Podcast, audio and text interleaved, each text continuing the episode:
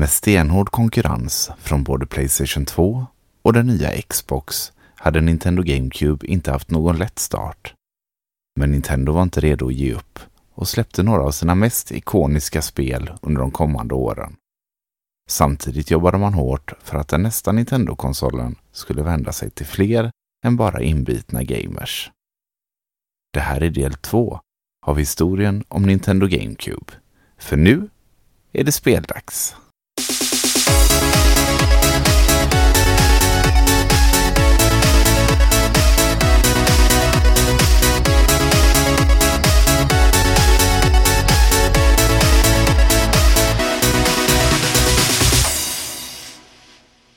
Nintendo fick en tuff start in i det nya millenniet och succén med framförallt Sonys Playstation 2 gjorde det svårt för Nintendo att behålla tredjepartsstödet för GameCube.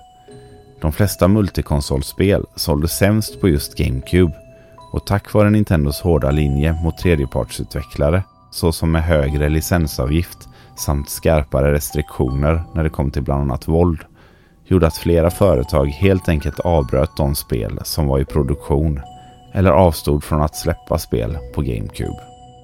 Eidos, som bland annat publicerade Tomb Raider och Hitman-serien, valde under 2003 att klippa alla band till Nintendo och avbryta de kommande titlar man planerat för Nintendos GameCube. Eidos dåvarande VD, Mike McCarvey, sa i en intervju att hans tilltro för att Nintendo skulle lyckas med deras GameCube var mycket liten och han uppmanade andra utgivare att gå samma väg som Eidos valt att göra. Flera utvecklare valde under 2003 och framåt att trappa ner på stödet för GameCube och Nintendo stod inför nya utmaningar.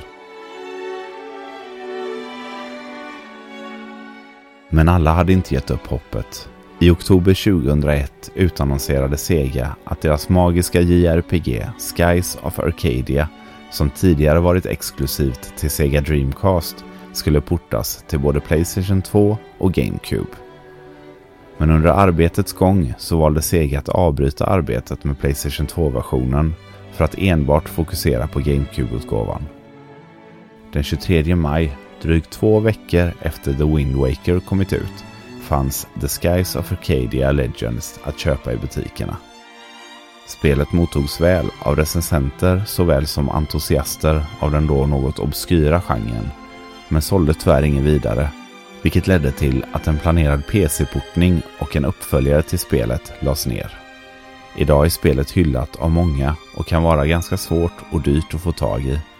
Personligen så är detta ett av mina favorit-JRPG'n och jag hade gärna sett en HD-remake av detta någon gång i framtiden.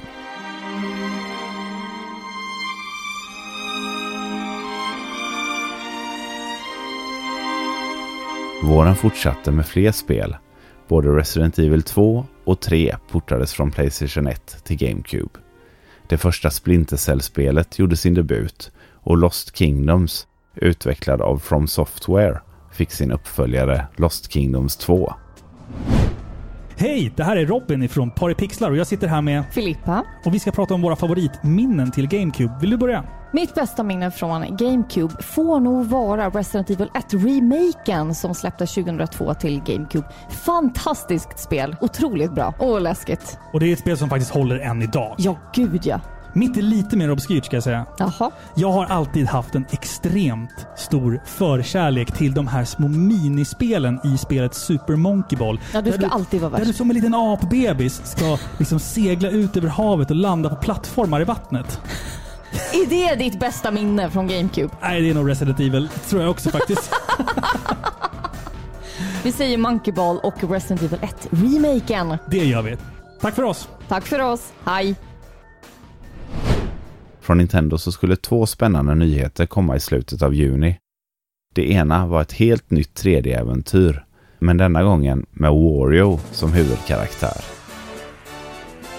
Wario som först dykt upp i Gameboy-spelet Super Mario Land 2, där som fiende till Mario, hade efter det fått fyra stycken egna spel på Gameboy och senare Gameboy Color i Wario Land-serien. Han har även dykt upp i spel som Mario Tennis, Mario Golf och Mario Party. Men med Wario World var det alltså dags för hans första egna 3D-äventyr. Spelet utvecklades av Treasure och blev snabbt en favorit för ivriga fans som ville spela något nytt plattformsspel efter man avklarat fjolårets Super Mario Sunshine. Den andra nyheten var tillbehöret Game Boy Player. Redan på 90-talet fanns det en adapter som gjorde att man kunde spela sina Game Boy-spel på TVn via sitt Super Nintendo. Och nu kom alltså en liknande adapter fast i GameCube. Utvecklingen av en adapter som kunde spela de senaste Game Boy Advance-spelen hade påbörjats flera år tidigare av företaget Intelligent System, ett dotterbolag till Nintendo. Men då till Nintendo 64 och som syfte att underlätta utvecklingen av Game Boy Advance-spel. Game Boy Player släpptes den 20 juni och monterades i underdelen av GameCubet. Utöver Game Boy Advance-spel så kunde man även spela vanliga Game Boy och Game Boy Color-spel. Det släpptes även en kontroll från företaget Hori som var specialgjord för just Game Boy Player. Där de analoga spakarna var borttagna och ett rejält styrkors fick ta plats. Kontrollen var väldigt lik Super Nintendo-kontrollen. Även om många var positivt inställda till tillbehöret så var försäljningssiffrorna på sin höjd mediokra. Vilket har resulterat i att det idag kan vara svårt och framförallt dyrt att få tag i en Game Boy Player till sitt GameCube.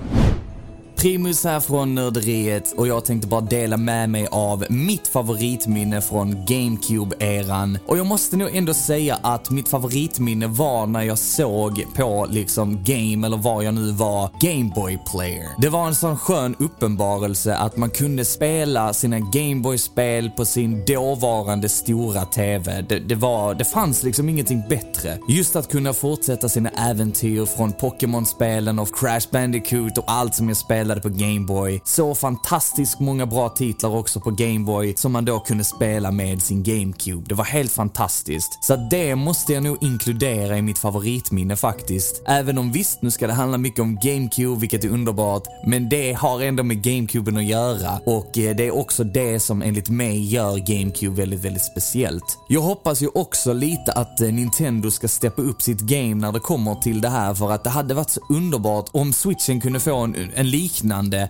eh, uppgradering liksom. Tänk att kunna spela DS-spel, 3DS-titlar via sin Switch. Det hade varit helt fantastiskt och eh, absolut någonting de skulle kunna göra. Så att Nintendo, step your game up. så det var nu allting som vi på Nörderiet hade att dela med oss av. Stort tack till Speldags som eh, reachade ut och frågade om vi ville vara med. Såklart att vi ville gästa den här underbara podden, eh, så tusen tack till dig. Och självklart är vi öppna för förslag i framtiden så att eh, det är bara hojta. Peace.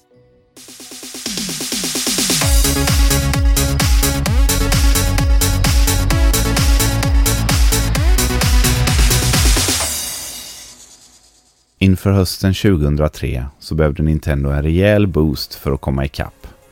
Det sviktande tredjepartsstödet hade trots en del godbitar gjort sig påmynt under både våren och sommaren.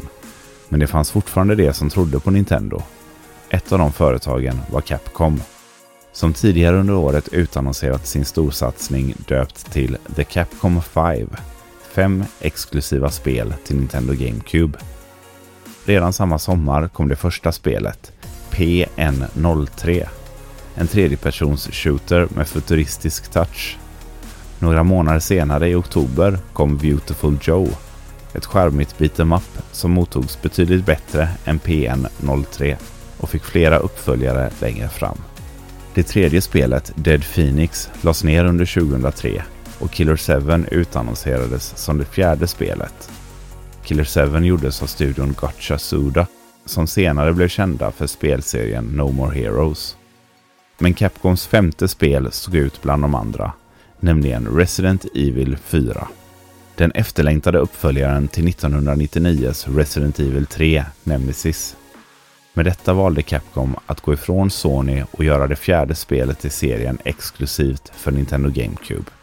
Till en början åtminstone. Spelet utannonserades tillsammans med de andra och fick ett releasefönster för 2004.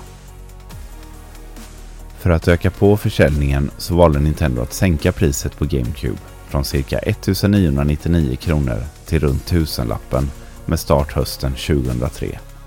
Prissänkningen visade sig vara effektiv och under hösten 2003 såldes över 3,5 miljon enheter globalt, vilket blev ett av de bästa kvartalen under GameCubes livstid.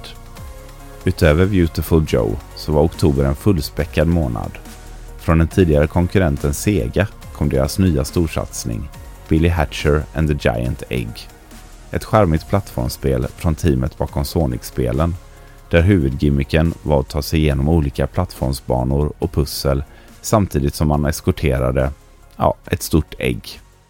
Spelet fick genomgående bra betyg och det var tänkt att Billy Hatcher skulle bli en ny maskot för Sega. Dessvärre så sålde spelet inte som man hade hoppats och det kom aldrig några efterföljande spel i serien.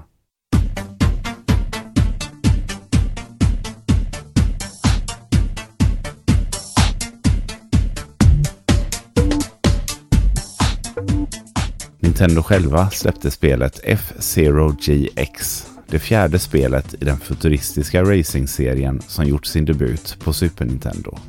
Spelet fick beröm för sina väldesignade banor och sin snygga grafik och blev efter debuttiteln det mest sålda spelet i serien.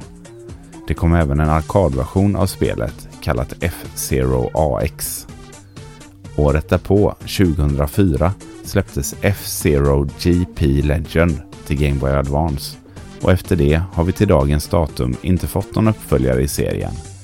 Även om det har ryktats om ett nytt F-Zero-spel i snart 20 år så har vi fått nöja oss med att spela som Captain Falcon i Super Smash Bros-serien.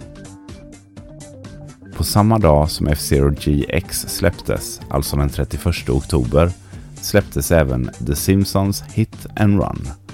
Ett utav, om inte det bästa Simpsons-spelet någonsin.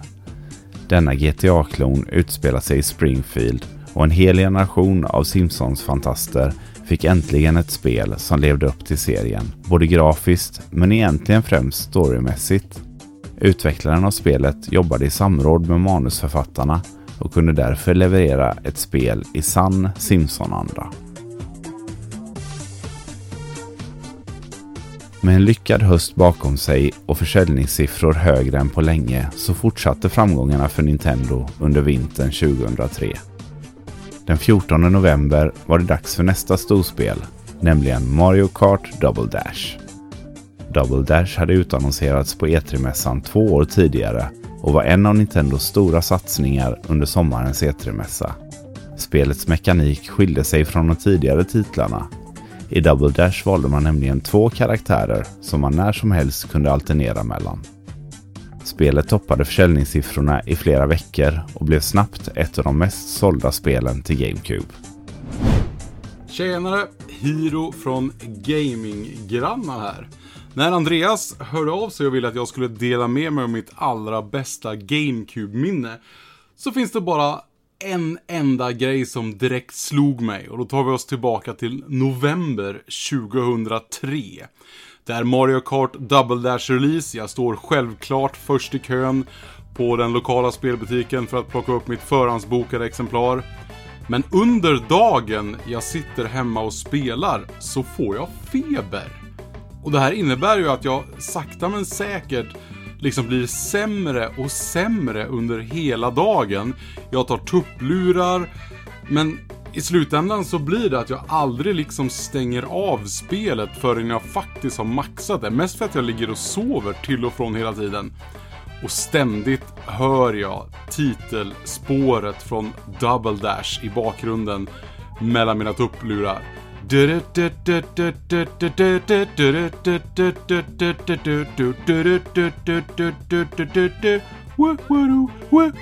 En låt som har etsat sig fast i mig ända sedan 2003.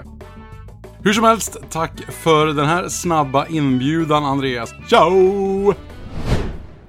Precis som föregående år så avslutade Nintendo året med ett nytt Mario Party-spel och den 5 december släpptes det femte spelet i serien.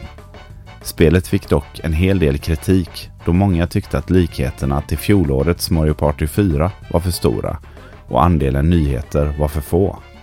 Men spelet skulle ändå sälja i över 2 miljoner exemplar.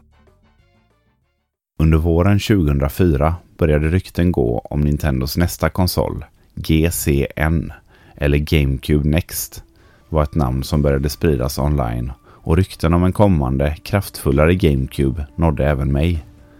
Jag minns att jag läste något om en ny GameCube som skulle ha bättre hårdvara och stöd för DVD-skivor kring den här tiden. Dessa rykten visade sig senare vara falska, men att Nintendo var i full gång att utveckla nästa konsol stämde och även arbetsnamnet GCN eller GameCube Next användes faktiskt av Nintendo själva i ett tidigt stadie. Det första halvåret av 2004 bjöd på en hel del grymma tredjepartstitlar. Prince of Persia, The Sands of Time, Sonic Heroes, Beyond Good and Evil och Metal Gear Solid The Twin Snakes släpptes alla under våren. Hallå, Danny från Geekat här. Mitt bästa GameCube-minne, eller det enda GameCube-minnet jag har, det är när jag gick i gymnasiet, jag tror jag gick i andra eller tredje ring. Och remaken till eh, Metal Gear Solid hade precis släppts. Och på den tiden så var inte jag intresserad av Nintendos prylar utan jag var 100% en Playstation-spelare. Men jag är ett väldigt stort fan av Metal Gear Solid så att jag skaffade en GameCube bara för att köra igenom Metal Gear Solid Twin Snakes. Jag tror detta tog en helg. Och sen när jag var färdig så sålde jag GameCubet och Metal Gear igen. För att jag kände att jag inte hade någon nytta av det. Så det är väl det minnet jag har. Nintendo publicerade ytterligare ett racingspel. Denna gång med Kirby som huvudkaraktär i Kirby's Air Ride. Och trots att spelet sålde över 1,2 miljoner exemplar så är det idag ett av de dyrare spelen till GameCube. Den 11 maj var det dags för den årliga E3-mässan i Los Angeles. Varken Microsoft eller Sony imponerade särskilt mycket då ingen av dem var redo för att utannonsera sina kommande konsoler. Men samtidigt så hade man inte så mycket nytt att visa upp. Plats på scen för Nintendo och den relativt nyanställda Reggie Fils-Aimé. Reggie var precis rätt person för Nintendo. Med ett härligt självförtroende och entusiasm fångade han publiken och kom att bli Nintendos ansikte utåt de kommande 15 åren. Nintendos E3-presentation var till skillnad från deras konkurrenter fullspäckad. Inte nog med att man visade upp flertalet uppföljare till älskade Nintendo-spel som Metroid Prime 2, Echoes, Star Fox Assault, Pikmin 2, Paper Mario The Thousand Year Door och Mario Party 6. Men halvvägs in så stoppar Reggie in handen i sin innerficka och visar upp den kommande Nintendo DS. Där och då förklarade man att Nintendo DS skulle bli ett tredje alternativ jämte Game Boy Advance och GameCube. Men så blev det inte riktigt. Istället så skulle Nintendo DS bli den mest framgångsrika konsol för Nintendo någonsin och kom att dominera den handhållna marknaden det kommande decenniet. Nintendo DS sålde över 154 miljoner enheter, vilket är en otrolig prestation och placerar den vid inspelning av detta avsnitt på andra plats av de mest sålda tv-spelskonsolerna någonsin. Utöver det fick Resident Evil 4 en hel del utrymme och en lång trailer med gameplay visades upp. Mot slutet av presentationen blev det plötsligt mörkt och tyst.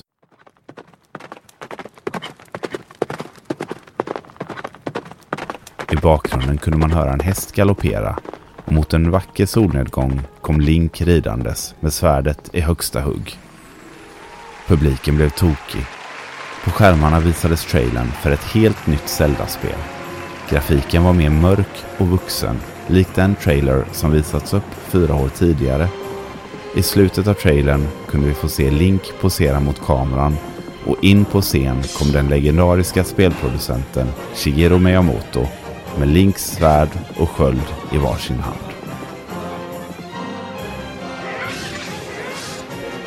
Ett magiskt ögonblick som än idag klassas som ett av de bästa i E3s historia.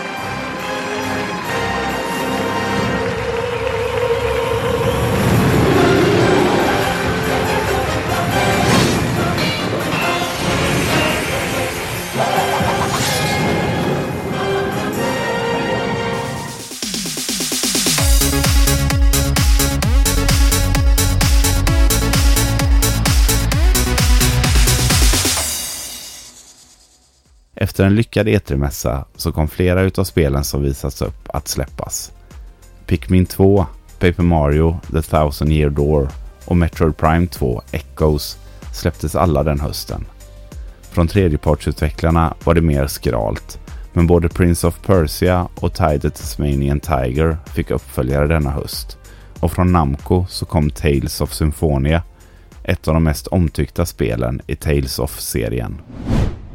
Tjena! Tommy här från Youtube-kanalen Spelpaus och podcasten Spelat. Mitt favoritminne med GameCube, det fick jag tillsammans med Tales of Symphonia. Det var inte bara ett riktigt mysigt japanskt rollspel med dundersnygga animesekvenser utan det hade någonting annat som gjorde den här upplevelsen extra stark. Och det var ett co-op-läge. Jag tog med det här till en kompis och vi spelade intensivt i ungefär en veckas tid. Och jag hade aldrig spelat något japanskt rollspel tidigare i co-op, men det här gav ett riktigt starkt minne som jag aldrig kommer att glömma. Som inbiten Nintendo-entusiast så var livet ändå ganska bra med Nintendo GameCube. Men Nintendo själva hade svårt att nå utanför den så kallade inre sfären. Något som Satoru Iwata, VDn för Nintendo, jobbade hårt för att ändra på. Samtidigt som man på Nintendo såg stora framgångar med sina handhållna konsoler så lyckades man inte attrahera en lika stor mängd gamers med sina stationära enheter. Både Nintendo 64 och nu Nintendo GameCube hade underpresterat gentemot vad Nintendo själva förutspått. Satoru Iwata hade under 2003 på riktigt påbörjat arbetet med Nintendos nästa konsol. Tillsammans med veteranerna Shigeru Miyamoto och Genyo Takeda jobbade det lilla teamet med att utforma en konsol som under året fick kodnamnet Revolution. En konsol som skulle ta världen med storm. Efter en sparsam start på 2005 så skulle Capcoms efterlängtade uppföljare i Resident Evil-serien äntligen släppas. Den 18 mars samlades fans av serien utanför spelbutiker och elektronikbutiker runt om i Sverige för att få tag på Resident Evil 4.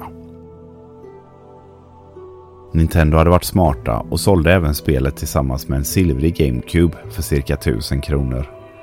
Många som köpte Resident Evil 4 den här dagen hade nämligen inget GameCube utan köpte konsolen enbart för just det spelet. Jag minns själv hysterin den här dagen. Jag jobbade ju på Expert. Vi sålde inga tv-spel längre, men vi fick ändå ivriga besökare i butiken och på telefon som undrade om vi hade några exemplar över. Mina vänner på leksaksbutiken på samma torg hade haft en hektisk dag och sålt slut på både spelet, de färdiga paketen samt alla vanliga GameCube-enheter. Det var enligt dem en av de mest hektiska dagarna kopplat till Nintendo GameCube. Och det såg ungefär likadant ut överallt.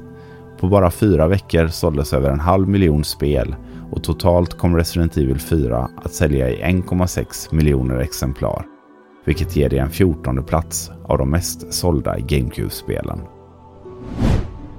Hej! Robin här från Spelkväll med Robin och Jakob. Och egentligen så skulle ju min vapendragare Jakob varit med här, men med tanke på att han tror att GameCube är en vitvara man placerar i köket så tänkte jag så här, nej, vi besparar oss den förödmjukelsen. Och det är ju så att Andreas har bett mig ta fram ett favoritminne från GameCube-eran och det är ju lättare sagt än gjort. För jag älskar verkligen GameCube och har så många fina minnen med den. Men om jag måste välja ett så blir det Resident Evil 4 första gången jag slog igång det. Det var ju så att jag var tvungen att importera det från Amerika för jag ville spela det så fort jag bara kunde och det kom ju ut senare i, Europa. Så jag äntligen hade fått det där spelet och satte mig framför min 16 tums tjock TV och slog igång det så fick jag en käftsmäll. Det var en upplevelse jag aldrig stött på tidigare inom spelvärlden. Och än till idag så tycker jag att Resident Evil 4 är ett av de bästa spelen som någonsin har gjorts. Så har ni inte spelat det så gör det. Resident Evil 4 var från början tänkt som ett exklusivt spel till GameCube. Men efter de stora framgångarna kom en portning till Playstation 2 redan samma höst. Efter det har spelet släppts på i stort sett alla plattformar som finns och under sommaren 2022 avslöjade Sony att spelet ska få en remake till Playstation 5 till våren 2023. Samma vår släppte Nintendo Mario Party 6 som detta året kom tillsammans med en liten mikrofon. Det japanska rollspelet Baten Keitos Eternal Wings and the Lost Ocean kom äntligen till Sverige efter sin release i Japan några år tidigare. Även om spelet hade fått enbart mycket bra recensioner och redan hade dedikerade fans världen över så underpresterade tyvärr spelet när det kom till försäljningen. Vilket resulterade i att Namco, som publicerade spelet, valde att avbryta det kommande Nintendo DS-spelet samt att uppföljaren Baten Katos Origins, som utspelar sig innan det första spelet, enbart släpptes i Japan och USA. Ett annat spel som Nintendo publicerade, men där Namco stod för utvecklingen, var det nya Star Fox Assault som släpptes den 29 april. Efter Star Fox Adventure, som förvisso var ett bra och omtyckt spel, så var det ändå många fans av serien som ville se en uppföljare i samma stuk som Lilat Wars på Nintendo 64. Star Fox Assault tog spelet tillbaka till sina rötter och Fox McCloud fokuserade återigen på att flyga sitt plan eller köra sin tank. Även om vissa moment krävde att man styrde McCloud till fots. Sommaren var åter här och till skillnad från föregående år så var E3-mässan 2005 späckad med spännande nyheter och utannonseringar. Microsoft visade stolt upp sin kommande konsol Xbox 360 som skulle släppas redan till hösten och bli den första konsolen in i den sjunde generationen. Men Sony var inte sämre och med Playstation 3 skulle de släppa den mest kraftfulla konsolen någonsin. Prestandakriget mellan Microsoft och Sony var ett faktum. Nintendo var något mer lågmälda inledningsvis och Reggie Fils-Aimé visade bland annat upp det kommande Game Boy Advance Micro.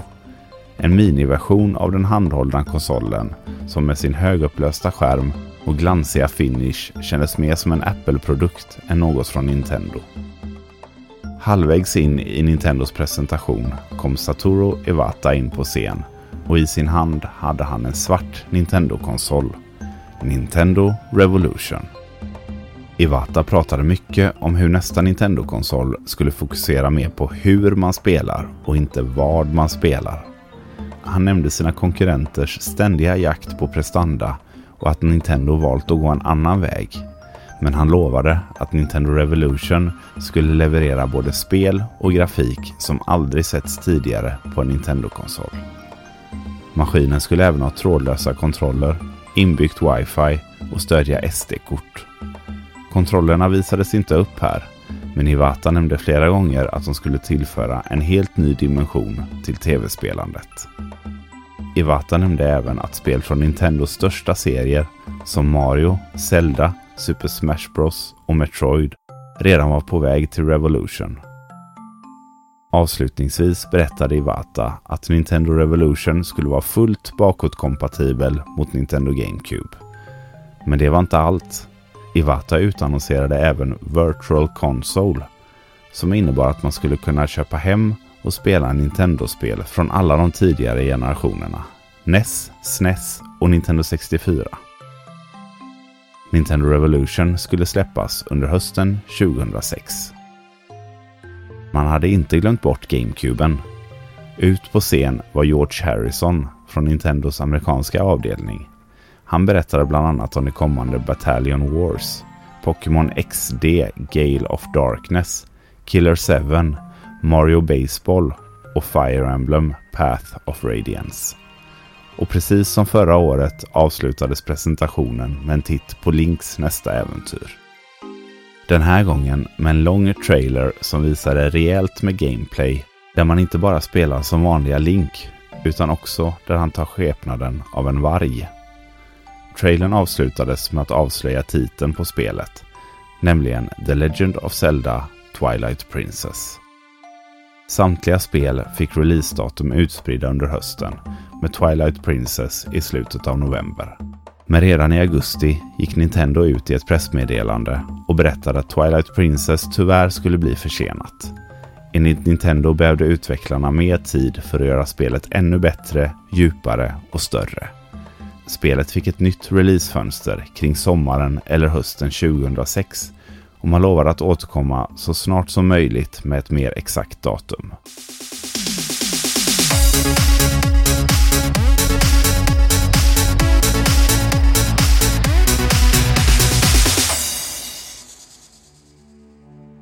Den 4 november släpptes det taktiska JRPG Fire Emblem Path of Radiance, som är det första spelet i Fire Emblem-serien att släppas på konsol utanför Japan. Path of Radiance sålde över förväntan i väst och ledde till en direkt uppföljare på Nintendo Wii med Fire Emblem Radiant Dawn.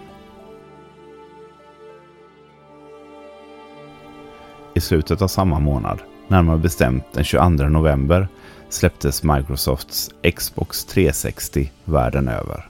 Och den första spelkonsolen för den sjunde generationen var här.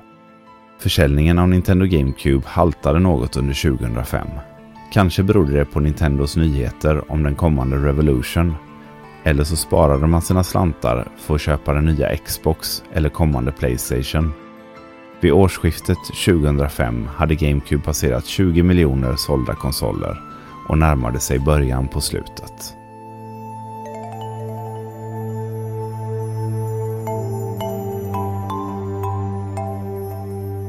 Trots saknaden av det nya Zelda-spelet så hade ändå hösten och vintern 2005 levererat många fantastiska spelupplevelser. Främst från Nintendo själva med både Fire Emblem, Pokémon XD, Geist och Battalion Wars. Men nu började det bli tydligt att tredjepartsstödet hade sinat. Större delen av 2005 var det mest licensspel och liknande titlar som släppts. Även om vissa av dessa höll hög kvalitet, som till exempel Lego Star Wars The Video Game, Prince of Persia, The Two Thrones och From Russia With Love, så var det snarare undantagen än regeln. Och 2006 skilde sig inte nämnvärt med några intressanta titlar från Nintendo utspridda över året, medan tredjepartsstödet blev mindre och sämre. Under 2006 kom endast ett 30-tal titlar att släppas och det rådde ingen tvekan om att även Nintendos mest lojala fans mer eller mindre satt och väntade på att Nintendo skulle lansera sin nästa konsol. I maj 2006 började jag jobba på Game en tv-spelskedja som fanns utspritt över landet och stora delar av Europa. Jag var redan då Nintendo-frälst och något som slog mig när jag började var hur lite GameCube-spel det fanns i butiken. Bland de nya spelen var det i stort sett bara Nintendos egna titlar som Super Mario Sunshine, Zelda The Wind Waker och Super Smash Bros. Nu med de silvriga Players Choice-boxarna och till ett nedsatt pris runt 329 kronor. Enstaka tredjepartsspel fanns också i hyllorna, men jämfört med Xbox och framförallt Playstation 2 så var utbudet minimalt. Detsamma gällde vårt begagnade utbud. GameCube tog upp 5-6 rader av vårt hyllsystem medan Playstation 2 hade över ett och ett halvt hyllsystem helt för sig självt. När jag började i maj så hade Chibi-Robo precis släppts. Ett mysigt litet äventyrsplattformsspel där du styr en liten robot att göra diverse hushållsarbeten medan familjen i huset är borta. Spelet hade fått bra betyg, men lös med sin frånvaro i butiken. När jag frågade min chef om spelet så sa han att man hade plockat in två exemplar som hade förbokats, men att vi inte skulle ha några nya spel i butiken som inte var Mario eller Zelda. Detta kom direkt från ledningen, så det var inget beslut som han själv hade tagit, och så tror jag att det såg ut på de flesta butiker vid den här tiden. Om man valde att ta in GameCube-spel så såg man till att det var några säkra kort, såsom de stora titlarna från Nintendo eller eventuellt det senaste Fifa eller NHL.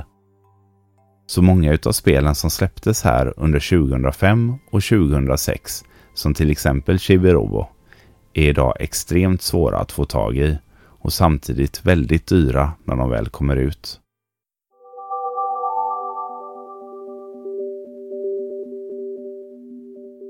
Årets E3-mässa skulle bli det sista för Nintendos GameCube. För i år låg i stort sett all fokus på Nintendos kommande konsol, som äntligen fått sitt officiella namn, Nintendo Wii.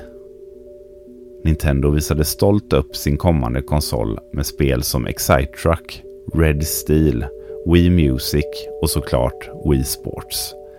Men även glimtar av ett nytt Mario-spel, ett nytt Metroid Prime och såklart The Legend of Zelda Twilight Princess. Spelet som egentligen skulle släppts redan hösten 2005 utannonserades nu som en release-titel till Nintendo Wii och skulle släppas samma dag på GameCube. Releasedatumet kom att bli den 8 december för Wii-versionen medan GameCube-ägare fick vänta en vecka till, till den 15 december. Vad som skulle bli det största spelet på Nintendo GameCube blev istället release-titeln för det nya Nintendo Wii.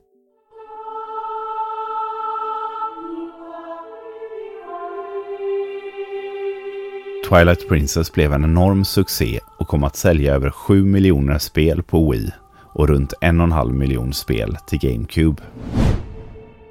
Tjena tjena, det här var Dennis från podcasten Spelat och mitt bästa GameCube-minne var när jag fick The Legend of Zelda Twilight Princess i julklapp år 2006. Jag hade suttit och läst om spelet väldigt länge i olika tidningar och när jag väl hade öppnat paketet hemma hos min morbror så satt jag och läste på både baksidan och i manualen om och om igen och fantiserade om hur bra spelet skulle vara.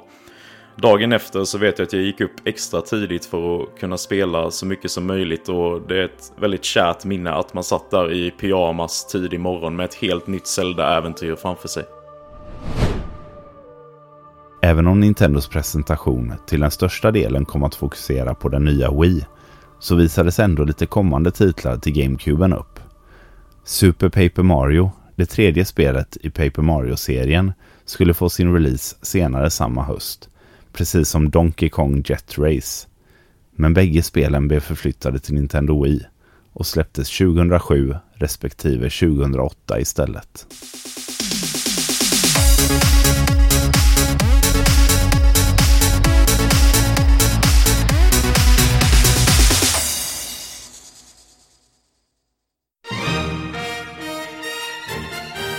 Den 8 december släpptes Nintendo Wii här i Europa och tog världen med storm.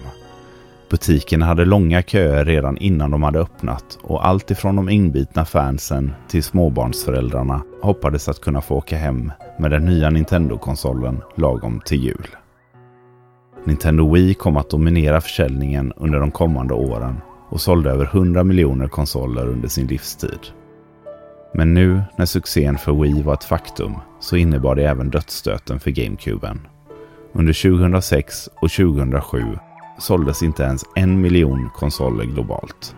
Vilket gav Nintendo GameCube knappt 22 miljoner enheter sålda under sin livstid. Och gjorde att den hamnade både bakom Playstation 2 men även nykomlingen Xbox i den femte generationen.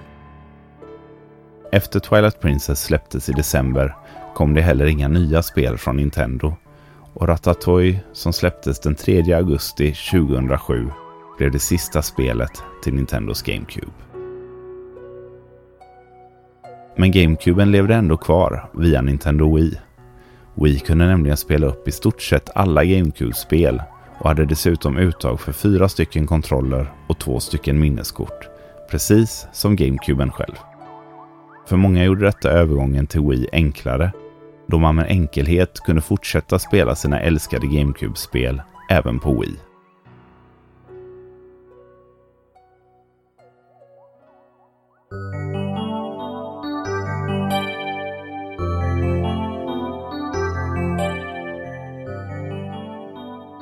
Även om Nintendo GameCube där och då sågs som ett misslyckande av Nintendo så är det idag svårt att se just den aspekten. Ser man förbi försäljningssiffrorna så var och är Nintendo GameCube en magisk spelkonsol. Faktiskt den mest kraftfulla från den här generationen. Men på grund av skivformatet så lyckades man aldrig nyttja konsolens fulla potential. Mängder av guldkorn från Nintendos egna bibliotek finns att hitta på GameCube som till exempel Super Mario Sunshine, Mario Kart Double Dash, F-Zero GX och inte minst The Legend of Zelda-spelen. Även om The Wind Waker fick mycket kritik initialt, främst för sin grafiska stil, så hyllas det än idag och många har det som sitt favoritspel i serien. Spelserier som Metroid Prime, Pikmin och Luigi's Mansion fick alla sin start på GameCube och är fortfarande aktuella och populära serier än idag. Super Smash Bros Melee spelas fortfarande i stora e-sportstävlingar världen över och GameCube-kontrollen har på grund av Super Smash Bros entusiaster släppts till både Wii U och Nintendo Switch. Även om tredjepartsstödet dog ut med tiden så kom det fortfarande fantastiska spel från bland annat Sega, Namco och Capcom. Ibland är det lätt att bara se till statistik och siffror och kalla GameCube för ett misslyckande. Men för alla oss som upplevt den glädje, charm och magi som finns till denna lilla kub så kan inget vara längre från sanningen.